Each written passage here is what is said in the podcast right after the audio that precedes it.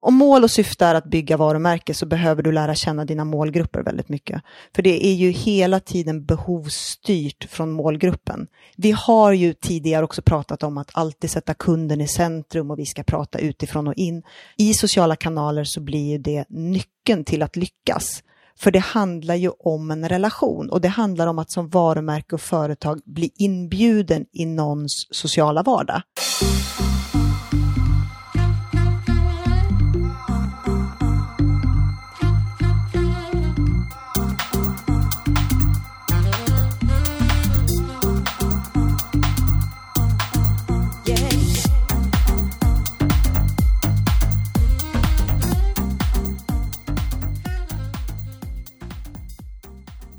Välkommen tillbaka till Digital marknadsföring med Tony Hammarlund.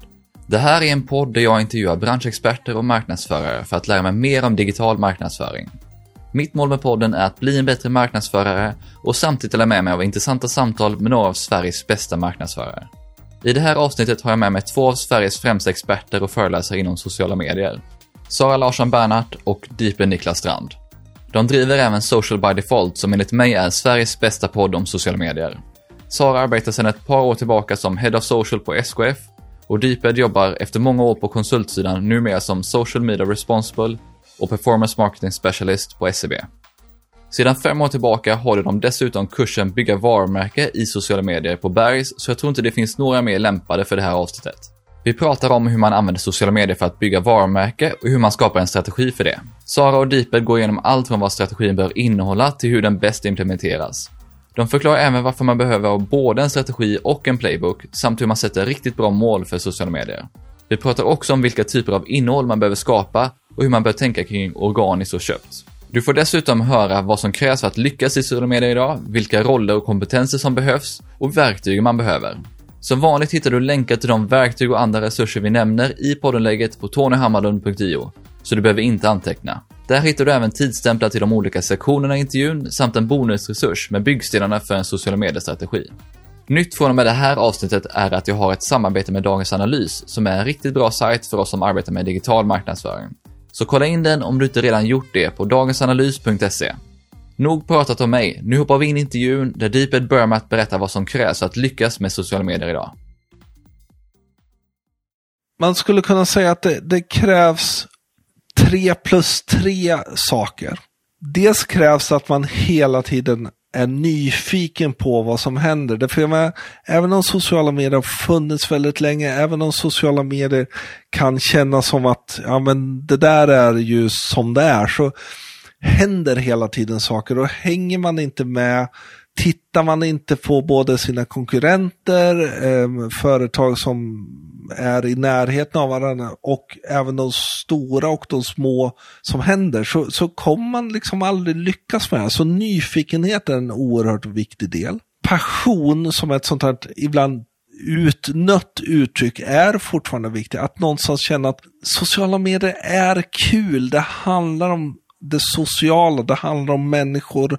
Det är inte bara ännu en kanal som man ska checka av i checkboxen. Det blir viktigt, för sociala medier är väldigt speciellt och det är fortfarande någonting som är dynamiskt, det är levande, det, det byggs vidare.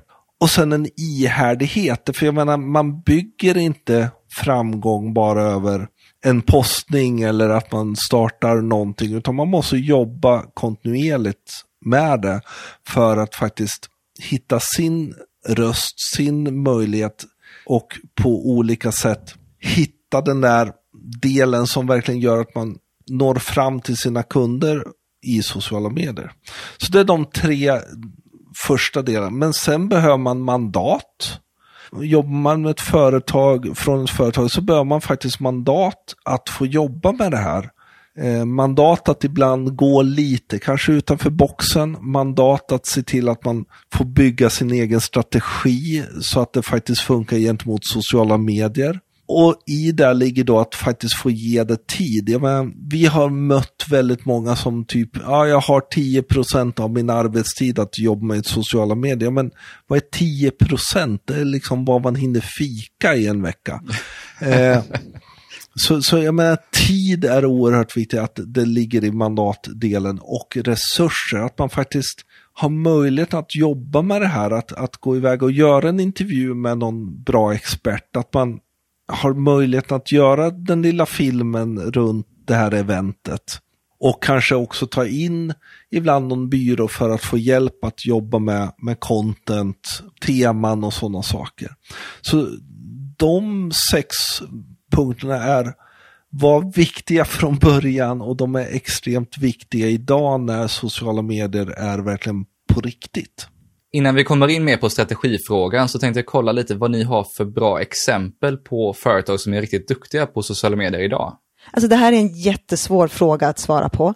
För hade du frågat för fem år sedan så hade jag kunnat ge dig ett för, par företag som då var bäst i klassen. Men nu är det snarare så att man kanske är riktigt duktig och riktigt fokuserad på en eller två kanaler där man verkligen acear och sen så har man kanske någon kanal som är, man är inte fullt lika framgångsrik i beroende på om man är konsumentföretag eller om man är business to business-företag. Så att idag är det nog snarare så att man kan förälska sig i ett företag i en viss kanal som där åtminstone är strategiskt riktigt framgångsrika och gör jätte, jättebra innehåll. Jag skrev en krönika för företag sedan i Resumé där jag sa att best practices är kommunikatörens värsta fiende. Eftersom det tenderar att så fort vi tittar på vad andra gör så börjar vi också kopiera och när vi börjar kopiera har vi dels gått ifrån, tappar vi liksom lite av vår strategi och vi gör gärna det blir lite det här att ta en genväg och, och det blir sällan riktigt bra. Och på så sätt så, så vi pratar extremt sällan om best practices och sådana saker, utan mm. det handlar mer om att börja hitta det kanske för sig själv, att utifrån den grund som vi kan ge när vi gör utbildningar och liknande, att börja titta på, ja men vad är det som jag tycker är bra och utifrån mitt företag eller mitt varumärkes mål och behov och vad vi faktiskt ska göra, att hitta sina egna, sin, sina egna inspirationer tror jag är mer viktigt än att man då rapar upp de gamla vanorna. Det här, alltså när vi började så var det så här, alla pratade om precis samma varumärken, vilket innebär att alla har gjort ungefär samma sak. Och ibland kanske det inte har varit så jättebra.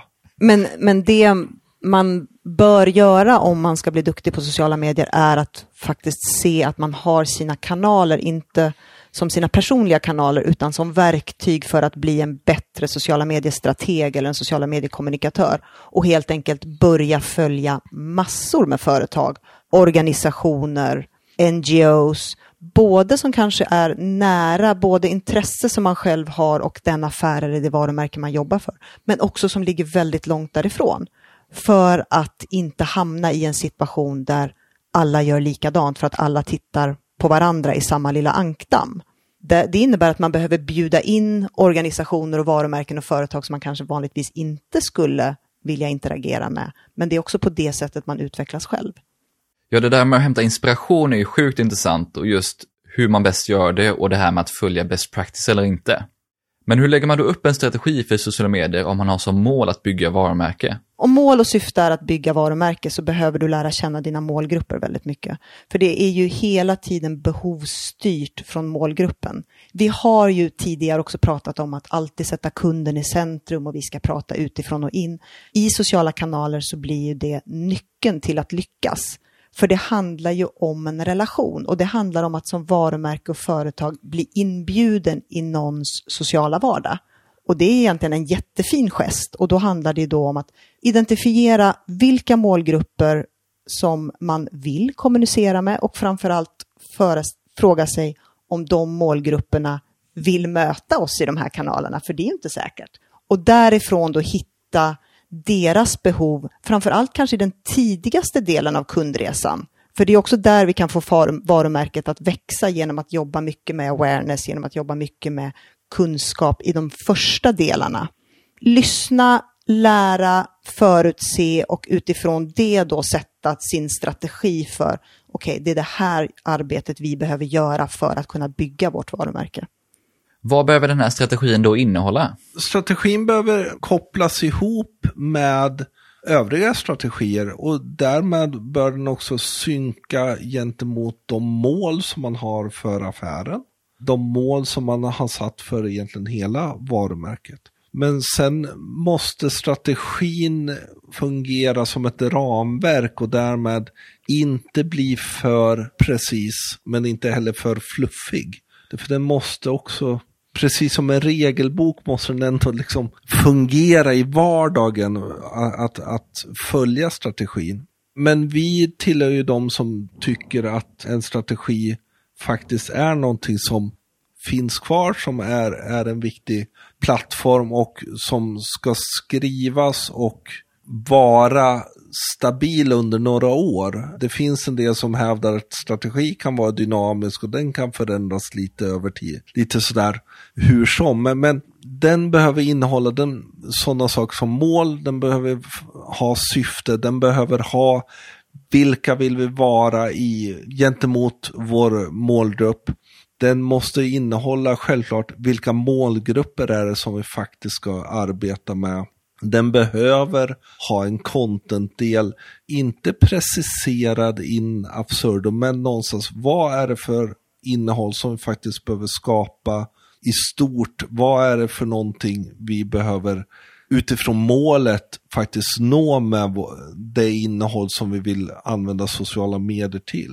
Den behöver innehålla en översikt över hur egentligen vår digitala ekosfär ser ut för att förstå vad är synergierna mellan de olika kanalerna. Men också en övergripande syn på vad är det för sorts kanaler som vi, vi som varumärke kan klara av att arbeta med. Inte nödvändigtvis då att definiera precis vilka kanaler det ska vara, men vad är det för kanal vi behöver för att nå det här målet vi vill? Och sen självklart delar utifrån vad är det för KPI vi ska mäta, vad är det för olika datapunkter som vi ska använda för att faktiskt veta vilket mål, om vi når målet, men också sen resurser, hantering, processer och sån sak i en strategisk form för att på så sätt kunna ge vidare den till ledning, till andra delar i företaget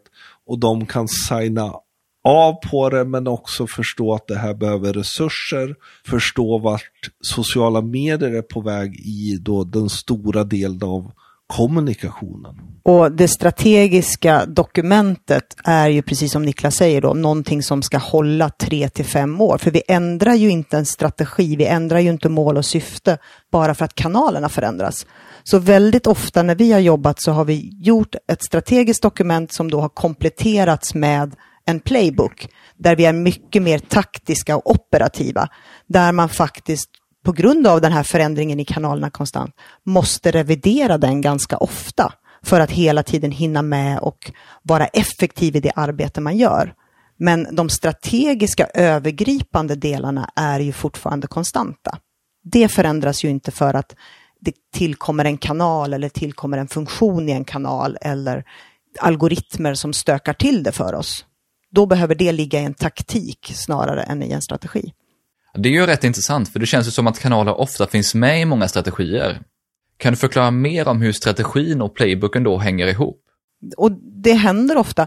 Sen genom åren när vi har varit på företag och vi har frågat om de har haft strategier så har det antingen varit så att de har haft en typisk taktik där det har varit väldigt operativt väldigt mycket ner på 90-gritty nivå, men kanske inte så övergripande strategiskt.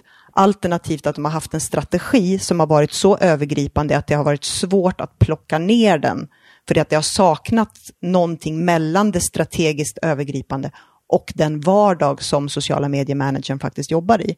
Så det här är egentligen två dokument som behöver kommunicera och jobba med varandra, men där den strate det strategiska dokumentet, precis som Niklas säger, ska läsas av ledningsgrupp, styrelse, uppe på högre managementnivå, medan playbooken är ett arbetsverktyg som man kan arbeta med i vardagen. Sen är det självklart så att, jag menar, idag så kan man nämna Facebook, men att inte exemplifiera och gå ner i någon sorts, ner i 90 gritty delen på vad kanalen ska göra. Men det för Facebook kommer vi leva med ganska länge. Det är inte så att Facebook kommer försvinna i övermorgon. Och en, flera av våra kanaler är så pass robusta i vår verklighet att de kan självklart finnas med. Men om man börjar i strategin definiera, ja men och så ska vi jobba med Messenger och sådana saker, så ser vi idag, för vi har haft med kanaler i strategier, så är det,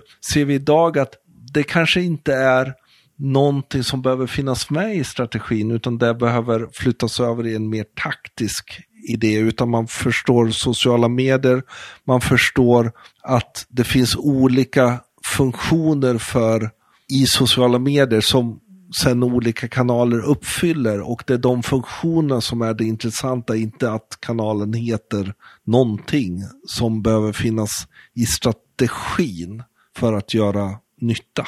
Där blir det i så fall mandat för att starta upp nya kanaler hur ska man signa av det? Eller hur ska hela vår kanalstruktur se ut? Ska vi ha 40 Facebook-sidor eller är det så att vi kanske ska koncentrera oss på att ha en eller ett par stycken som kan uppfylla de kraven som vi faktiskt har i det mål och syfte som vi har med vår sociala medienärvaro? Det är liksom där vi landar i den strategiska delen. Vi var inne på målen tidigare. Hur definierar man bra mål för arbete med sociala medier? Det är jättesvårt och oftast är det den processen som tar längst tid när man sätter ett strategiarbete. Just att hitta mål och syfte, hur tar vi oss dit? Det man behöver göra är att titta på den, hela den digitala och även analoga ekosfären för att se var kan sociala medier hjälpa oss bäst? Och hur ska sociala medier kunna vara en del utav den här kundresan och alla de digitala touchpoints och analoga touchpoints som vi faktiskt har. Utifrån det får man sen sätta, okej, okay, då vill vi att sociala medier ska göra det här för oss, för här ser vi den stora styrkan. Jag skulle nog säga att i de strategiska arbeten som vi har gjort så är det just att sätta målen som är den stora stötestenen. När man väl har gjort det, då kommer nästan allting på köpet. För då blir det liksom riktningen och sen så trillar allting på och här kan nog jag, om man börjar titta bakåt om de strategier vi har jobbat med, så kan man nog ibland känna att ja, man borde lagt ännu mer tid på målen än man kanske ibland gör. Därför man, de blir så pass viktiga att koppla till allt annat som man sen gör strategiskt och vad som sen blir i taktiken. Att det får inte bli det, ja men målet ska vara att driva trafik till vår webbsida som det lätt kan bli. Ja men då är det det sociala medier de facto ska göra. Eller är det så många andra delar som man faktiskt behöver sätta mål i det eller hjälpa oss att bygga vårt varumärke. Ja, men gör en bättre definition och kanske en högre precisering av ett sånt mål för att allt annat faktiskt då kommer bli mycket mer effektivt att kopplas till det målet. Så där tror jag är en viktig del. Sen självklart att, att hela tiden när man gör mål fundera, okej, okay, i slutändan så ska vi också kunna förklara hur vi ska kunna mäta det här på något bra sätt. Vilka KPI finns det egentligen till det här målet? Och det bör man vara lite medveten om redan innan man gör det. Så många gånger när vi har skrivit strategi så har det blivit att egentligen så har vi skrivit målen eller tagit fram målen och samtidigt kpi på samma gång. För att kunna testa av det. Därför kan vi mäta det på kort sikt, kan vi mäta det på lång sikt eller kan vi inte mäta det? Och då kan man testa sina mål utifrån de delarna. Därför jag menar, en del kanske vi inte behöver mäta eller får lov att mäta på någon sorts väldigt, väldigt lång sikt medan andra mål behöver kortsiktiga kopior och framförallt kvantitativa kopior för att kunna säkra bara, ja men nu har vi, når vi de här målen hela tiden. Men vad rekommenderar ni att man mäter då? det beror ju helt enkelt på målet. Men säg nu att målet är att vi ska bygga varumärke, att det är, liksom, det är det som sociala medier ska göra för att vi har målgrupper som kan vara intresserade av, av det. Då är det ju lite svårt för att då behöver man ju mäta på varumärkeskännedom. Och det går ju egentligen inte att mäta i sociala medier för att få ett faktiskt värde, utan då måste man ju använda sig av andra företag som är experter på det och det tenderar att kosta en del pengar om man koncentrerar sig på det som att går att mäta i sociala medier med då bygga varumärke som målsättning, så är det någonstans att titta på följarskaran, att den hela tiden växer. För det innebär att man har fler och fler personer som har valt att bjuda in företaget eller varumärket i den digitala vardagen. Sen vet vi att antalet följare idag är lite obsolet för vi kan jobba med köpt på ett annat sätt. Vi kan targeta på ett annat sätt. Men följarskaran är ändå ett mått på att vi gör rätt saker som folk är intresserade av. Det andra handlar ju om att mäta engagemangsgrad eller interaktionsgrad på de postningar och i det innehåll som vi faktiskt publicerar i sociala medier. All typ av interaktion, oavsett om det handlar om läs mer eller klicka här eller titta på en video, kommentera och så. Den behöver ju ligga, gärna växa, men framför allt ligga konstant om följarskaran växer. För vi vet ju att ju fler följare vi har, desto svårare är det att få upp en bra engagemangsgrad eller interaktionsgrad. Sen kan man också möta på inkommande frågor ju fler som känner till varumärket i sociala kanaler, desto fler kommer använda kanalerna till att ställa frågor, både under postningar men framförallt via DM. Och här kan det ju vara allt från jobbansökningar till produktfrågor, till tjänstefrågor. Men det ger ändå ett mått på att folk vet om företaget och att de faktiskt väljer kanalerna att kommunicera med det. Och sen kan man också titta på taggningar av konton framför allt kanske på Instagram där man också ser då hur många andra vill förknippa sig med det här varumärket. Och social trafik om man i vissa länkar eller vissa poster har länkar till sidor eller content-hubbar som ligger utanför kanalerna. Så det finns ett antal saker som man kan titta på för att se om man får varumärket att växa. Men ska du göra en riktig varumärkesmätning så behöver du ta hjälp av andra företag. Alltså det blir som en liten proxy för att det här antyder att varumärket stärks. Precis. Ja. Jag tänkte vi kunde fortsätta lite där med innehåll som ni var inne på i strategin. Vilket typ av innehåll är det man bör arbeta med för att just arbeta för att stärka varumärket?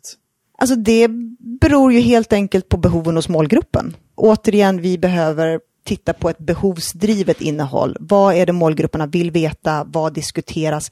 Men också att höja blicken lite grann och inte bara prata produkt, tjänst utifrån varumärket man arbetar med, utan hur kan det taggas in i samhället i stort? Sen vet vi också att vi behöver skapa väldigt mycket mer innehåll än vad vi har gjort. Vi behöver ha högre kvalitet på innehållet än vad vi behövde för några år sedan. Och vi behöver publicera fler gånger och på fler plattformar. Och det innebär ju att vi behöver ju hitta en större innehållspalett som vi kan hitta innehåll och producera innehåll utifrån. Niklas och jag har under flera år jobbat med någon slags modell för olika innehållsteman som är bra för ett företag att använda sig av. Bland annat då ligger rent varumärkesbyggande innehåll och där kan vi tillåta oss som företag att vara lite mer inifrån och ut, att faktiskt klappa oss själva lite på axeln. Vi behöver jobba med opinionsbildande innehåll. Vi vet idag att eh, väldigt många vill att ett företag ska våga ta ställning uttrycka någonting, att faktiskt vara någonting mer än bara en logotyp. Och då behöver vi hitta de delar där vi faktiskt kan driva opinion eller driva en fråga. Vi behöver jobba med kunskapsbildande innehåll, alltså där vi helt enkelt gör innehåll som lär ut någonting eller som ger mottagaren kunskap som de kan använda i vardagen. Vi vet att algoritmerna är jättetuffa för oss, vilket innebär att vi behöver jobba med lättsamt klickbart, inte alltid vara så otroligt konkreta eller strå, tråkiga. Eller allvarliga. Ja, allvarliga är ett jättebra ord.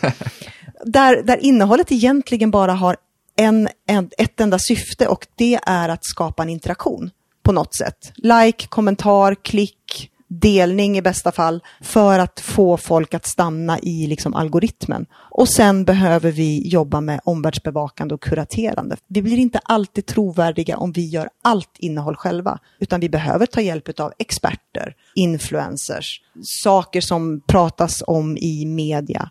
Och sen behöver vi få in sälj och konvertering i det också. Så att börjar man titta på det på det här sättet så inser man att man har väldigt många brunnar som man kan gräva i, där det fortfarande kan vara intressant för målgruppen utan att tjata ut dem. Men här, här finns alltid eh, en fara självklart att när man kommer då med de här och så tänker man, åh, lättsamt klick, det är kul. Det gör vi hela tiden.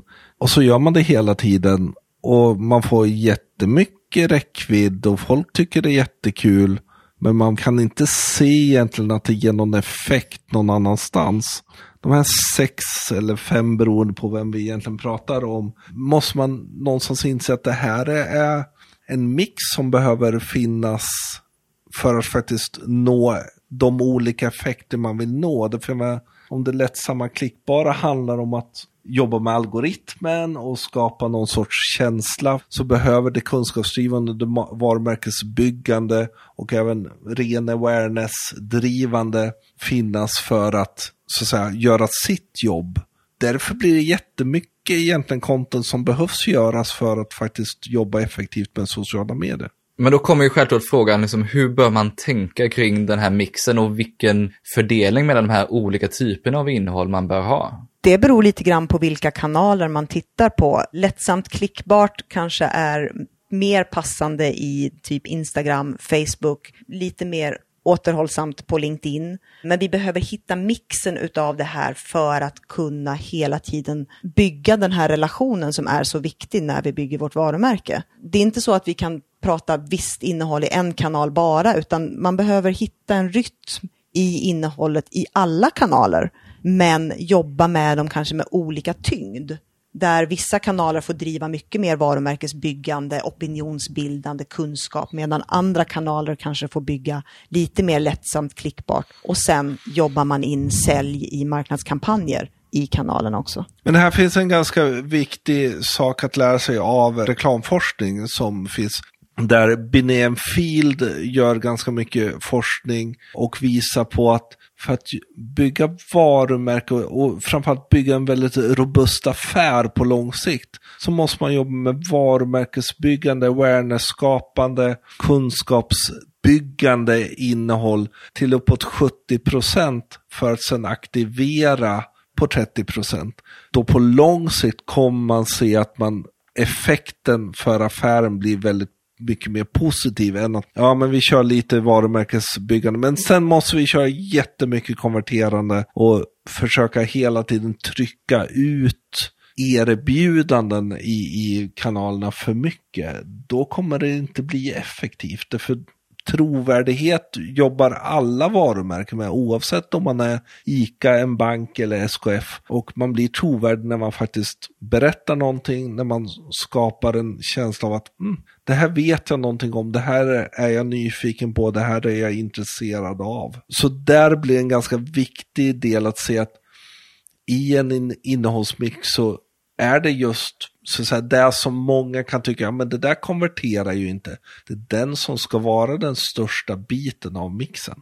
Ja, men det där är ju en riktigt bra insikt att ta med sig just för att det blir ju lätt att tänka just hur, att alltid försöka få in det lite säljande hela tiden. Men det handlar också om att vi har blivit så datadrivna idag att det är mycket lättare att mäta en kortsiktig effekt på grund av en kampanj än att mäta en långsiktig effekt över flera år. För just när det gäller varumärkesbyggande så kan vi inte mäta kortsiktigt utan effekten blir först efter två år, efter tre år när man har jobbat strukturerat. Sen är det ju också så att vi behöver ju titta titta på de här två sidorna som någonting som ska samarbeta det som det varumärkesbyggande gör, eller det som kanske kommunikation som vi gör varje dag gör, är att kratta manegen för de kampanjer som vi sen aktiverar i de här kanalerna. För då kan ju kampanjen komma mycket närmare konverteringen, för vi har ju redan tagit hand om den första delen av kundresan och förberett och byggt de här relationerna.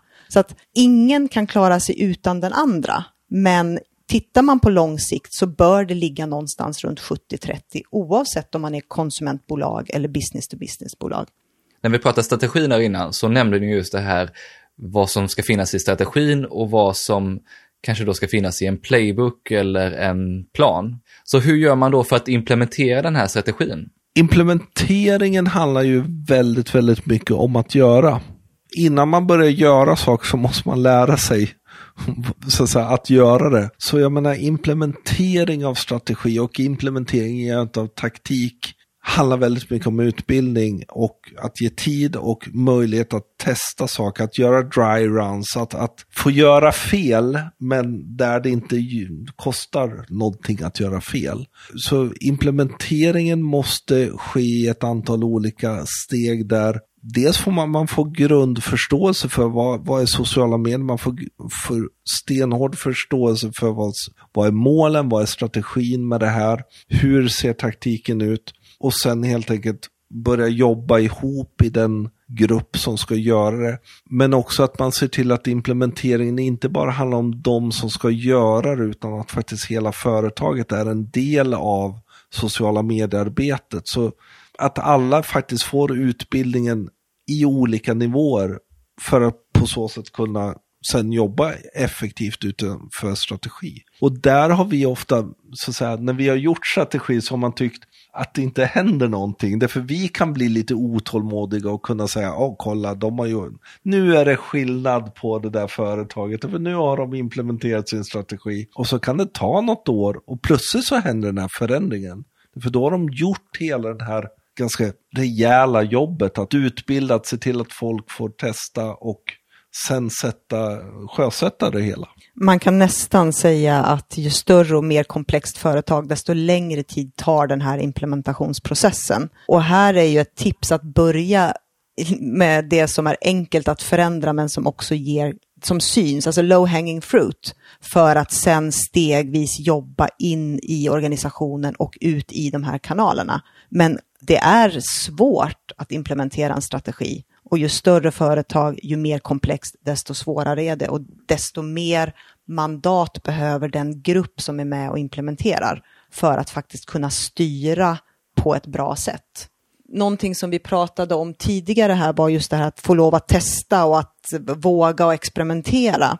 Jag tycker personligen att man ska vara lite restriktiv med det för att sociala medier har funnits med oss så pass länge nu att om vi för sju år sedan hade råd att testa och misslyckas och göra fel, så har vi inte samma råd att göra det idag för att folks förväntningar på varumärken i de här kanalerna är skyhöga.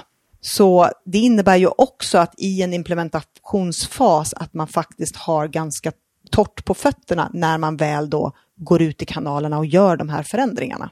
Men om man då har kommit en bra bit på väg på den här processen, har man satt upp den här playbooken redan inför det här eller är det någonting man gör när man har gått igenom strategin ordentligt? Playbooken är egentligen en fördjupning av det strategiska dokumentet som är mycket mer taktiskt och operativt, som förklarar hur saker ska ske mer i detalj. Alltså om vi i strategin säger att eh, vi ska använda sociala medier till att bygga varumärke och det ska vi göra genom att nå de här målgrupperna så berättar playbooken okej, okay, vilken typ av innehåll ska vi ha? Hur ska du bygga det innehållet? Hur ska du bygga en kampanj för att på rätt sätt nå ut? Så att egentligen innehåller strategin och playbooken samma delar, men playbooken är mycket mer taktiskt operativt fördjupande och förklarande. Men playbooken kan samtidigt inte heller bli något grupparbete under implementationsfasen. För då riskerar man att hamna i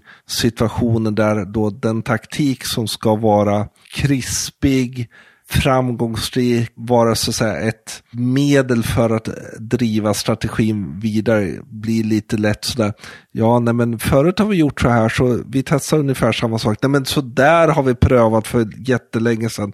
Det går inte. Alltså, vi kan inte ha grupparbeten i taktik utan någon måste ändå sätta också en grundläggande taktik för att komma framåt för att dra strategin ända i mål. Utan implementation handlar någonstans om att man har ett ramverk och man har en spelplan. Och sen får man börja lära sig spela utifrån de delarna. Annars så hamnar man lätt i en implementation som aldrig tar slut utan det blir en kontinuerlig implementation och ingen bryr sig längre om vad man gör på sociala medier. Om vi fortsätter på det taktiska, hur rekommenderar ni att man planerar upp sitt innehåll i sociala medier? Alltså det bästa sättet är att, att ha en innehållskalender, att man hittar ett antal teman eller koncept som man kan jobba med både kortsiktigt men framförallt långsiktigt. Och sen då har en innehållskalender där du nyckelmärker händelser över året och lägger in de här koncepten. Ju bättre förberedd man är, desto bättre kommer ens arbete att gå och framförallt så behöver man jobba extremt långsiktigt, kanske på årsbasis, halvårsbasis, månadsbasis, veckobasis, så att man hela tiden har ett, det här dokumentet levande och vet precis vem det är som ska göra vad, när det ska komma in och när det ska publiceras. Återigen tillbaka till att vara konsult och prata med företag, att, att faktiskt sitta inne på företaget och arbeta. Ju mer strukturerad och planerad du blir, desto bättre blir utfallet av din sociala medienärvaro. För så länge du är strukturerad så slipper du springa i kapp. Vi behöver ju, precis som vi nämnde tidigare, skapa mycket mer innehåll och publicera oftare och ändå ha högre kvalitet. Och då hinner man inte göra det om man är ad hoc. Så att en innehållskalender som går över ett antal tidszoner är A och O för att kunna få ut den utväxling som man vill. Hur bör man sedan då tänka kring just det organiska och det betala spridningen? Alltså det organiska som, som vi var inne på i början, alltså det organiska går ju till personer som har bjudit in oss som företag i sitt vanliga flöde. Där behöver man ju hela tiden se att det innehållet ska fungera i deras vardag, i deras eh, sociala vardag. Sen vill vi jobba antagligen med att eh, öka följarskaran eller öka synligheten bland de målgrupper vi har och då får man ju helt enkelt jobba med köpt för att komma in bland dem. För alla vet inte att vi finns på sociala medier eller tänker på att de som man faktiskt är kund till finns på sociala medier och kan vara värda att följa. Och då får man ju helt enkelt se till att knacka på dörren och säga hej, vi har någonting bra att berätta. Har du lust att hänga på i resan? Och här behöver man också se utvecklingen som sociala medier tillsammans med algoritmerna har gjort. Att om vi för flera år sedan, att det räckte att vi jobbade bara organiskt, så behöver vi idag ha en, i strategin, en medvetenhet om att vi hela tiden behöver hjälpa till att putta upp vårt innehåll, både som Niklas säger, för de som har bjudit in oss en gång, men också för att kunna jobba med growth och hitta nya för att få varumärket att växa. Och det här tror jag är en viktig del att börja titta på köpt på ett lite annorlunda sätt. För det tenderar ibland vara så att man tittar på köpt socialt som ett nederlag. Att man liksom, av, vi måste köpa det för vi har inte lyckats något bra med det organiska. Istället för att se det köpta som faktiskt en jättebra funktion för att lyckas bättre med det organiska, att lyckas bättre med det vi faktiskt ska göra med socialt. Och som en möjlighet både att nå de som redan gillar oss och som vet oss och nå nya kundgrupper. Därför det är ibland svårt att veta på en gammal, säg Facebook-sida, vilka är det egentligen som följer oss? Är det liksom mest anställda eller är det folk som är kunder till oss eller är det någon som har gjort någon gammal tävling som genererade massa följare som inte egentligen är intresserade av oss? Då får man ju helt enkelt börja använda köpt på taktiska sätt för att se, ja men vad är det för målgrupp som vi når när man jobbar kanske med köpt gentemot sin följarskara, vilka är det som börjar aktivera sig och sådana saker och då börja förstå sin målgrupp och sen kunna köpa vidare på den för att då öka growth.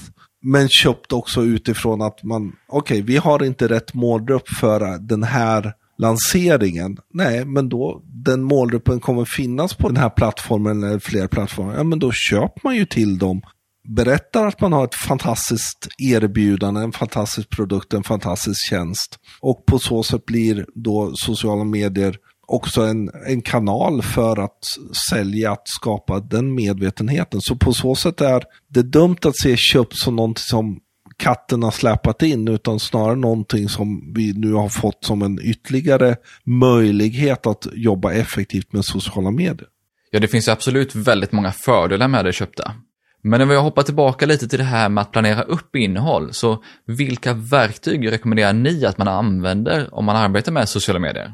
Ska man ha en strategiskt effektiv närvaro, framför allt om man har flera plattformar och kanaler, så måste man i stort sett idag ha ett social media management-verktyg. De kostar en del. Det finns allt från svindyra enterprise-verktyg till de som inte kostar som en halv njure. Men det gör att du redan kan planera och lägga upp och strukturera ditt innehåll över tid.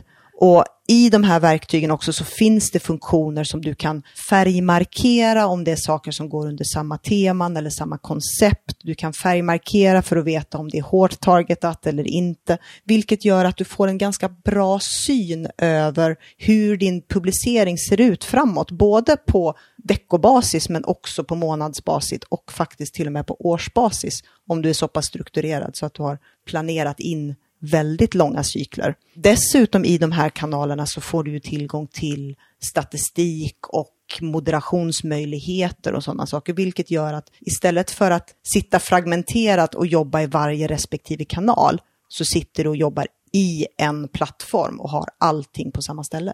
Vilka av de här systemen tycker ni att man ska titta på då? Det beror på vad man har för budget och vad man har för eh, behov helt enkelt. Jag menar, jag som sitter på SKF där vi, har, där vi finns på 130 marknader, där vi har ett antal olika Facebook-sidor, Twitter-konton, vi har många social media managers som ska publicera i ett och samma LinkedIn-konto. Så vi behöver ett stort enterprise-verktyg. Sitter du på ett mindre företag, kanske jobbar väldigt lokalt, så finns det billigare varianter där du inte behöver funktioner där du ska kunna liksom ge uppgifter till olika människor i olika länder. Du kanske har en kundsupport som sitter någon helt annanstans där alla ska ha insyn överallt. Så återigen, budget och behovsstyrt skulle jag säga. Men sen också viktigt att se vad som håller på att hända. Därför tittar man, framförallt om man är ett litet företag och man kanske är två, tre stycken, att se, är det ändå så att Facebooks ganska robusta system i, i Business Manager räcker för när vi jobbar med Facebook och Instagram just nu med deras eh, creative hubs, med deras eh, möjlighet med den gemensamma inboxen och så, så kanske det ändå fungerar ett tag. Men självklart, alltså ska vi satsa på sociala medier behöver vi också se att det är också investeringar som behöver göras det är inte gratis med sociala medier, vare sig i tid, resurser eller faktiskt att börja arbeta med hjälpmedel för att på så sätt ta sig vidare. Sen är det ju självklart så att om du jobbar med mycket köpt så är det i Ads Manager och i Campaign Manager som du ska vara. För där har du ju helt andra möjligheter att både titta på resultat men också att hitta rätt targeting-kriterier för de målgrupperna. Det har inte de här social media management-verktygen ännu. Så där behöver man också titta på behovet. Hur mycket köpt jobbar vi med och hur mycket organiskt jobbar vi med och behöver vi båda? Men köpt ska man definitivt sitta i Ads Manager och Campaign Manager idag. Du säger att det finns ju självklart då i olika prisklasser. Om du skulle nämna några verktyg i ett par olika prisklasser, vad skulle det vara för verktyg du skulle lyfta fram då? Som Enterprise-verktyg så har vi ju Falcon och Chorus. De är väl de absolut största, skulle jag säga. Vi har Relation Desk som är ett svenskt verktyg som fokuserar framför allt på kundservicefrågor idag, återigen beroende på behov. Sen har jag faktiskt lite dålig koll på vad det finns för Sen mer. Sen använder många Hootsuite, eh, den köpta versionen, som man också kan testa relativt långt med den gratisversionen. Vilket är en fördel mot de andra som bara så att säga inte låter den testa.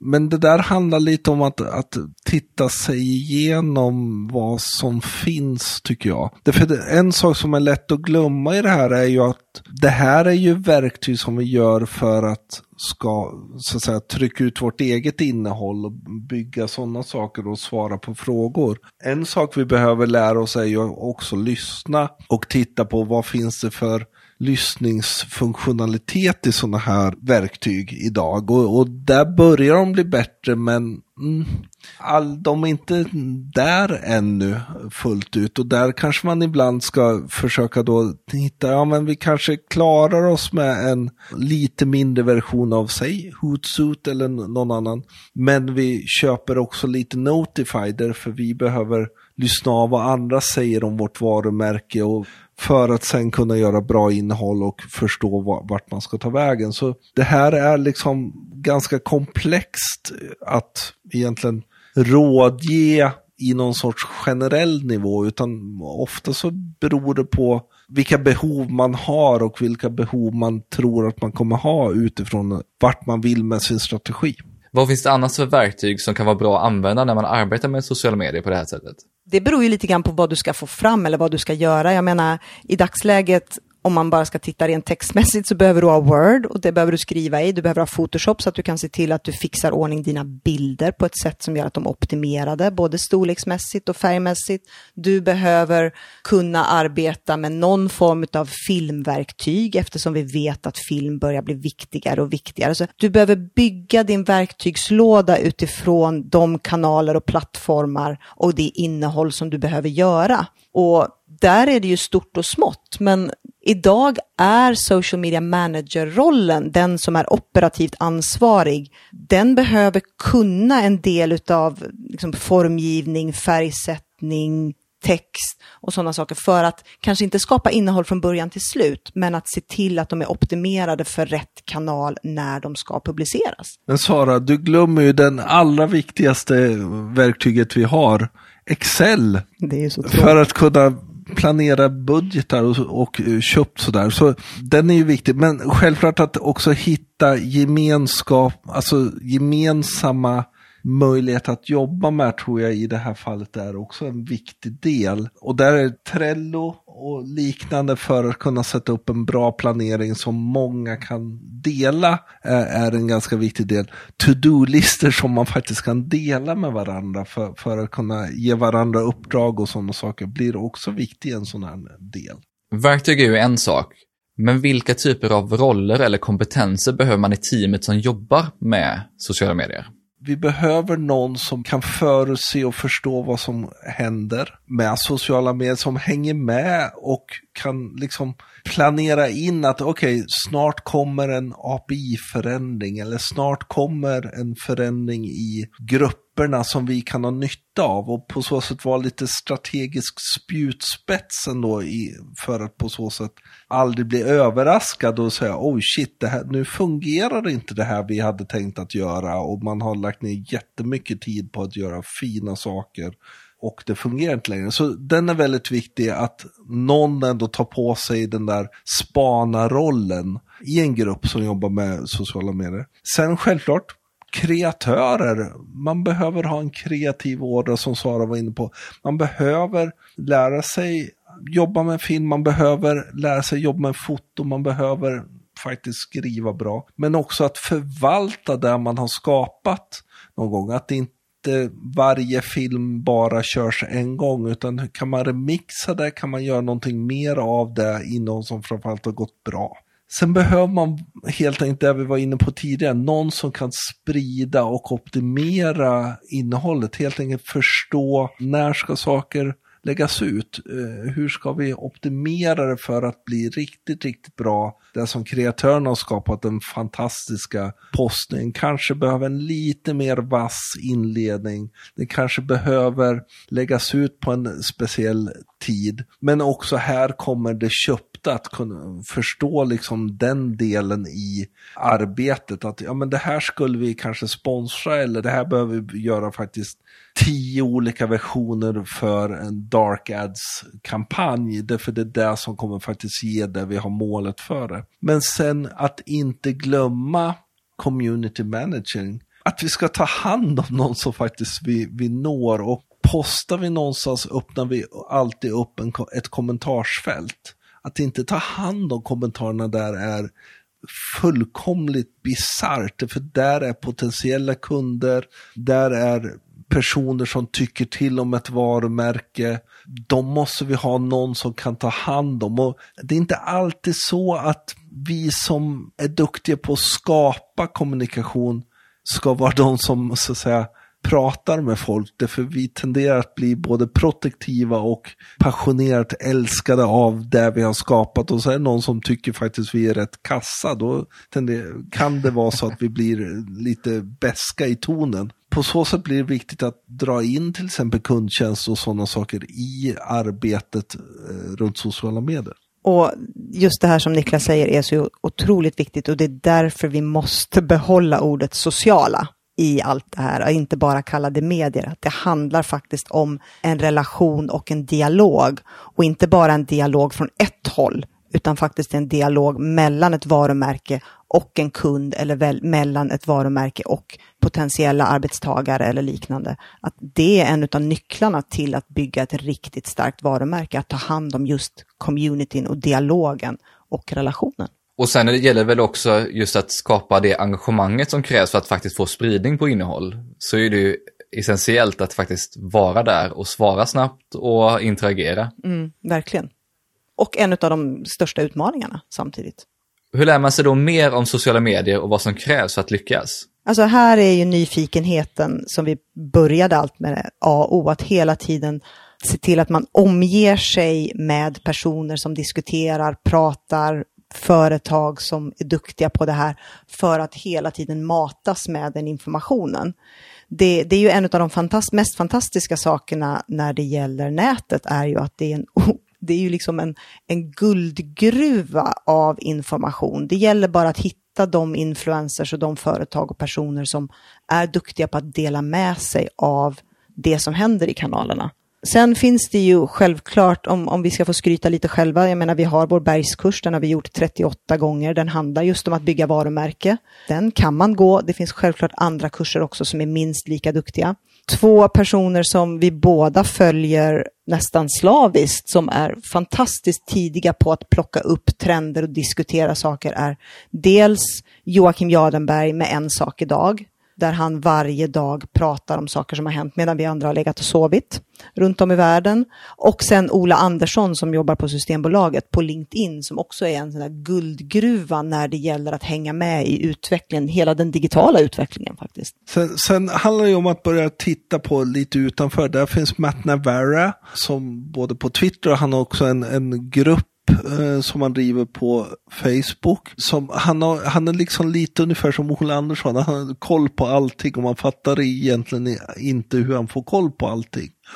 eh, så, så där blir det liksom att börja hitta sina egna små kuratorer av av det som händer. För det är så otroligt mycket som händer så ingen kan idag egentligen hålla koll på riktigt allt. Men de, de här är bra. Sen tycker jag att lyssna på poddar, jag menar, så, som din podd Tonus, vi försöker hålla oss lite uppdaterade. Gillar man att fundera om Kina och vad som händer där inom tech och digitalt, ja men då är ju digitala draken en självklarhet. Det finns mycket så social media, marketing, podcast och i att ta några sådana och liksom följa sånt som kan vara väldigt bra. Sen finns det några media-outlets som man också kan följa. Wired, Social Fresh, Mashable. De är oftast väldigt tidiga på att skriva om saker som händer, plockar upp trender och liknande. Och har man väl gjort den här liksom grunden och omger sig av det här så kommer man hela tiden att bli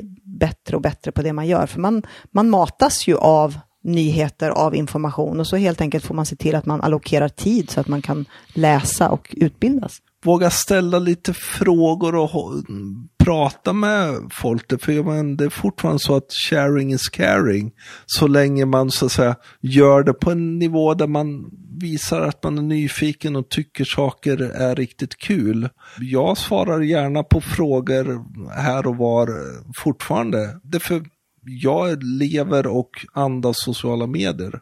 Och sen om man har fördelen att bo i en lite större stad, jag menar Malmö, Stockholm, Göteborg, då finns det ganska många företag som har gratis frukostseminarier.